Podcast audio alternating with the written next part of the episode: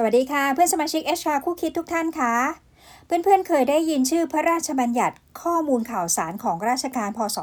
2540 ไหมคะอะ ใช้กันอยู่ในภาคราชการค่ะ ถ้าเราเป็นเอกชนเราอาจจะไม่เคยได้ยินนะคะ แต่ว่าพระราชบัญญัตินี้เป็นหนึ่งในปฐมบทของ PDPA หรือพระราชบัญญัติคุ้มครองข้อมูลส่วนบุคคลของเรากันเลยนะคะ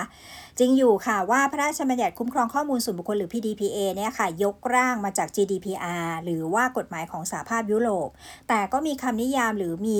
อหลายรายละเอียดนะคะที่ดึงมาจากตัวพระราชบัญญัติข้อมูลข่าวสารเหมือนกัน ยกตัวอย่างเช่นในพระราชบัญญัติข้อมูลข่าวสารราชการ 2540 นะคะ ในมาตรา 4 มีคำนิยามเรื่องของข้อมูลส่วนบุคคลเอาไว้นะคะเขาเขียนว่าข้อมูลข่าวสารส่วนบุคคลหมายความว่า ข้อมูลข่าวสารเกี่ยวกับ สิ่งเฉพาะตัวของบุคคล เช่น การศึกษา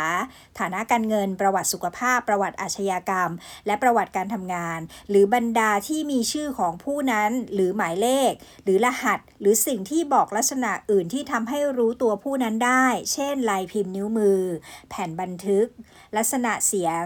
รูปถ่าย และให้หมายความรวมถึงข้อมูลข่าวสารเกี่ยวเฉพาะกับผู้ถึงแก่กรรมด้วยนะคะ ส่วนใน PDPA เราอะค่ะ เขียนคำนิยามเอาไว้อยู่ในมาตรา 6 ค่ะ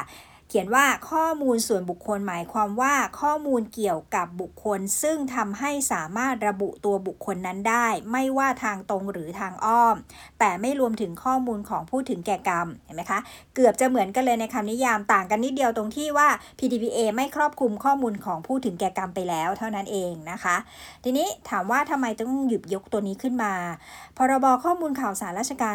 2540 เนี่ยมีมานานนะคะ ก็นับเอาละกันนะคะจาก 2540 มาจนถึงปัจจจุบันมีบังคับใช้กันมาเยอะ มีตัวอย่างมีเคสที่มันมีการอุทธรณ์มีการถามหรือมีอคำตัดสินเป็นแนวทางเอาไว้เหมือนกันนะคะ เขาจะมีคณะกรรมการข้อมูลข่าวสารของราชการนะคะ อันนี้ส,สังกัดสำนักนายกรัฐมนตรีนะคะ เขาก็จะมีการชี้แจงหลาย ๆ เรื่องเอาไว้ ไม่ยุรีลองอ่านในหลาย ๆ เคส แล้วก็วันนี้จะมาคุยให้เพื่อน ๆ ฟังสัก2-3เคสนะคะ เผื่อเป็นแนวทางเอาไปทำ PDPA เพราะว่ามันมีความคล้ายคลึงกันค่อนข้างมากนะคะ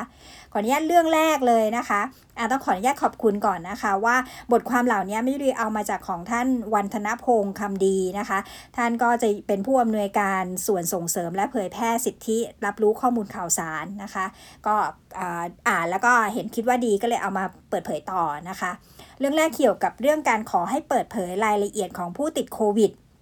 อ่าช่วงนี้กำลังคิดเลยและเป็นคำถามยอดนิยมเลยว่า การการเก็บหรือการเปิดเผยชื่อของคนติดโควิดทำได้ไหมนะคะ ในตัวพระราชบัญญัติตัวนี้ค่ะการเปิดเผยรายชื่อของผู้ติดโควิด อันนี้ใช้ในภาคราชการนะคะ ของข้อมูลข่าวสารราชการเนี่ย สาธารณสุขจังหวัดแห่งหนึ่ง มีการเปิดเผยชื่อของผู้ที่ติดโควิด แต่อาจจะไม่ได้ให้รายละเอียดชัดเจน ว่าชื่อนามสกุลอาชีพ หรือว่าสถานที่ติดต่อหรือไทม์ไลน์อะไรชัดเจนนะคะทำให้บางทีเราอยากรู้ว่าไอ้ใครอะติดที่ไหนหรืออะไรอย่างเงี้ยค่ะ จริงๆแล้วอะค่ะการเปิดเผยข้อมูลส่วนบุคคลในเรื่องนี้สามารถทำได้ในเรื่องของผู้ติดเชื้อโควิดนะสามารถทำได้ภาครัฐสามารถทำได้นะคะ เป็นการเปิดเผยข้อมูลสุขภาพของบุคคลที่อยู่ภายใต้พระราชบัญญัติสุขภาพแห่งชาติ 2550 มาตรา 10อะพระราชบัญญัติเป็นจะเยอะนิดนึงเนาะเปิดเผยข้อมูลส่วนบุคคลในกรณีของการติดโควิดเนี่ยอยู่ภายใต้พระราชบัญญัติสุขภาพแห่งชาติ 2550 นะคะ สามารถทำได้มีหลักเกณฑ์เอาไว้ว่าสามารถที่จะเอ่อเปิดเผยได้ ในกรณีเนี้ยจะต้องดูด้วยว่าไม่ให้มีผลกระทบต่อประชาชน การที่เราประกาศเรื่องของคนติดโควิดเนี่ยมันเป็นการระงับการแพร่ระบาดนะคะ มีผลเป็นวงกว้าง เพราะฉะนั้นหน่วยงานของรัฐที่มีข้อมูลอยู่เนี่ยสามารถเปิดเผยให้ประชาชนทราบได้นะคะ ว่าเออใครติดหรือจำนวนคนติดหรืออะไรเงี้ยค่ะ แต่ยังไงก็ต้องไม่ละเมิดสิทธิ์ของบุคคลอื่นด้วยของคนที่ติดนะคะ นึกถึงใจเขาด้วยว่าเปิดเผยรายชื่อมาสังคมรังเกียจหรือเปล่าอะไรเงี้ย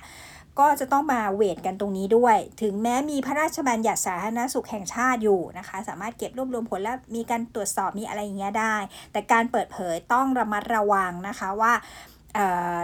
เราต้องปกป้องนะคะอันตรายต่อสุขภาพของบุคคลอ่อโดยรวมของชาติของสังคมก็จริง แต่ว่า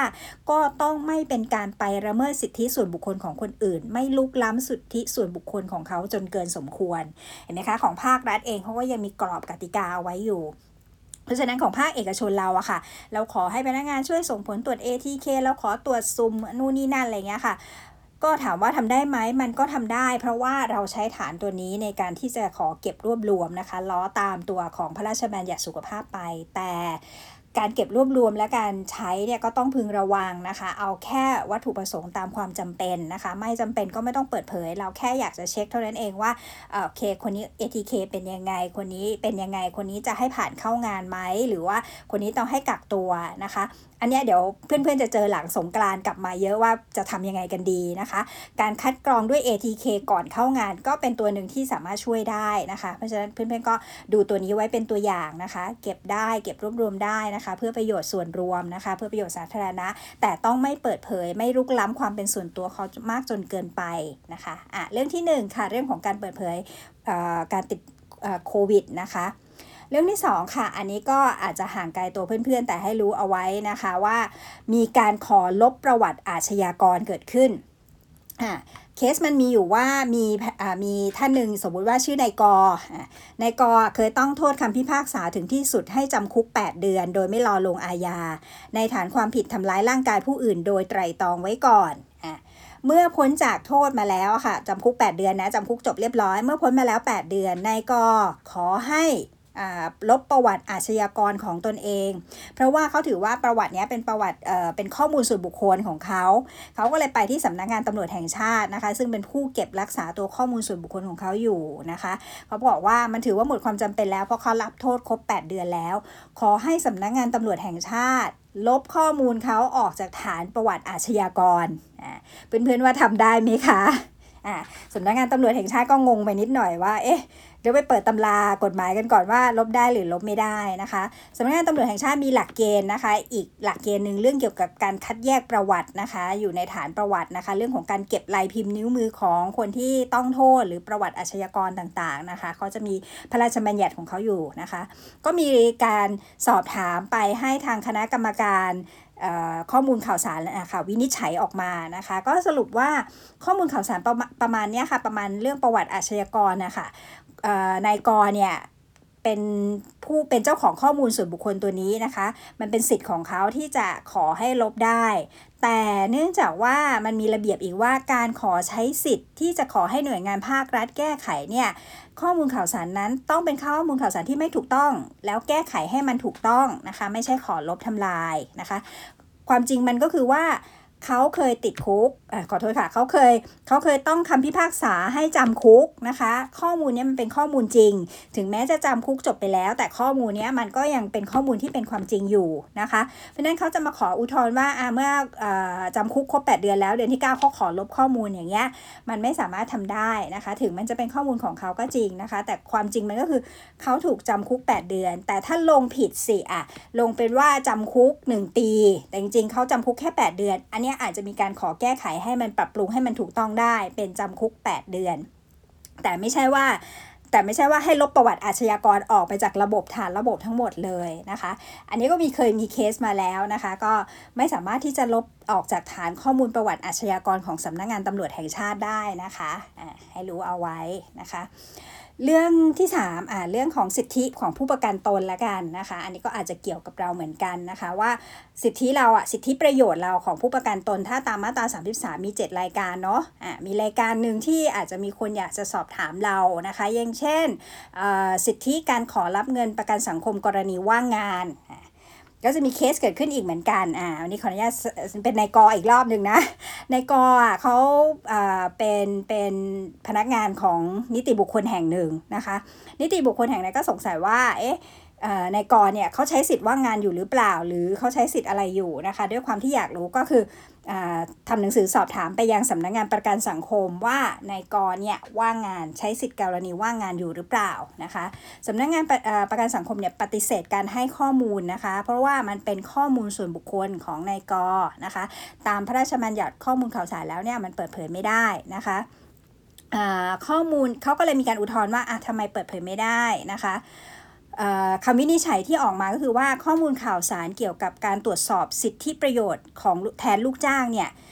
มันเป็นสิทธิ์ของลูกจ้างนะคะ ลูกจ้างต้องเป็นคนตรวจสอบเอง ไม่ใช่นายจ้างมาสอบถามสิทธิ์ให้นะคะ มันไม่ใช่สิทธิ์อย่างนั้นถ้าจะตอบถ้าจะจะสอบถามกันอย่างนั้นมันอาจจะต้องมีมอบอำนาจหรืออะไรอย่างนี้มานะคะ โดยทั่วไปแล้วคือสิทธิ์ของใครคนนั้นต้องเป็นคนตรวจสอบเองนะคะ มันเป็นสิทธิ์ของของลูกจ้างเพราะฉะนั้นนายจ้างจะไปขอตรวจสอบสิทธิ์อะไรแบบเนี้ยไม่ได้นะคะ มันเป็นการเปิดเผยข้อมูลส่วนบุคคลของของผู้ประกันตนออกไปยังบุคคลอื่นที่ไม่สมควรนะคะ แต่ในความเป็นจริงอะค่ะ เจ้าหน้าที่ประกันสังคมกับ HR ก็จะสนิทกันถูกไหมคะ บางทีอีมันต้องขึ้นทะเบียน หรือว่ามันต้องทำอะไรในจ้าลูกจ้างคนนี้ขึ้นหรือยังบางที เจ้าหน้าที่ก็จะถามเราโดยตรงเลยมีเลข 13 หลักหรือเปล่า เดี๋ยวเช็คให้ข้อมูลนี้เป็นยังไงคนนี้เบิกจ่ายไปเนี่ยอะไรเงี้ยบางทีมันก็จะมีการช่วยเหลือกัน เพราะว่าไม่ได้คิดว่ามันเป็นผลกระทบนะคะ แต่ในความเป็นจริงอะค่ะ มันทำไม่ได้นะคะ ด้วยพระราชบัญญัติของข้อมูลข่าวสาร 2540 เนี่ย มันก็เปิดเผยออกไปไม่ได้อยู่แล้วนะคะ แล้วพอมาตัว PDPA กำกับเข้ามาอีก PDP PDPA เนี่ยค่ะ พรบคุ้มครองข้อมูลส่วนบุคคล ไม่ได้มีผลต่อเฉพาะภาคเอกชนนะคะ จริง ๆ ภาครัฐเนี่ยค่ะ ก็อยู่ใน ภายใต้ตัวพรบตัวนี้ด้วยเหมือนกัน เพราะฉะนั้นการเปิดเผยข้อมูลส่วนบุคคลโดยเฉพาะเรื่องสิทธิประโยชน์ของลูกจ้างเนี่ยค่ะ ก็ไม่สามารถทำได้ประกันสังคมไม่สามารถทำได้เลยนะ ต้องเปิดเผยให้กับเจ้าตัวเท่านั้นนะคะ HR โทรไปถามทำไม่ได้นะคะ แต่ในความเป็นจริงที่เราเห็นก็อยู่ตอนนี้ก็คือบางที HR ก็ตรวจสอบให้แทนให้นะคะ แล้วก็เจ้าหน้าที่ก็ให้นะคะ เพราะฉะนั้นตัวเนี้ยก็ต้องพึงระวังเอาไว้ด้วยนะคะ อาจจะผิดทั้งสองฝ่ายนะทั้งฝั่งนายจ้าง แล้วก็ทางฝั่งเอ่อทางฝั่งประกันสังคมด้วยที่ตอบข้อมูลตัวนี้นะคะ มีคำวินิจฉัยตัวนี้เกิดขึ้นแล้วนะคะ ว่าไม่สามารถที่จะเปิดเผยข้อมูลเกี่ยวกับสิทธิประโยชน์ได้ เพราะมันเป็นข้อมูลทางการเงินของเจ้าของข้อมูลส่วนบุคคลด้วยตัวเองอะอันนี้คือ 3 เรื่องหลักๆ ที่เรามักจะเจอกันในวงการของ HR นะคะ เพราะฉะนั้นตัวเนี้ยเพื่อนๆนำไปใช้เป็นแนวทางได้อะไรเป็นข้อมูลส่วนบุคคลนะคะ อะไรที่มีความจำเป็นเก็บเก็บได้ มีฐานกฎหมายรองรับสามารถทำได้ อะไรที่ไม่จำเป็นหรือเกินความจำเป็นไม่ต้องเปิดเผย กรณีจำเป็นต้องเปิดเผยต้อง weight ให้ดี ต้อง balance ให้ดี ระหว่างการลุกล้ำสิทธิ์หรือการละเมิดสิทธิ์ของเขามากเกินไปหรือเปล่า ถ้ากฎหมายบอกให้เปิดเผยได้อะโอเค อันนี้ไม่มีปัญหา แต่ถ้าจะต้องมีการเปิดเผยไปยังบุคคลภายนอกขอให้ขอให้ตระหนักในเรื่องนี้เอาไว้ด้วยนะคะ เรื่องสิทธิ์ของเจ้าของข้อมูลส่วนบุคคลนะคะ ก็วันนี้คิดว่าน่าจะเป็นประโยชน์นะคะ ลองไปหาอ่านดูนะคะ พระราชบัญญัติ ข้อมูลข่าวสารราชการ 2540 นะคะ เป็นปฐมบทของ PDPA ไทยค่ะ เกาะวันนี้สวัสดีนะคะ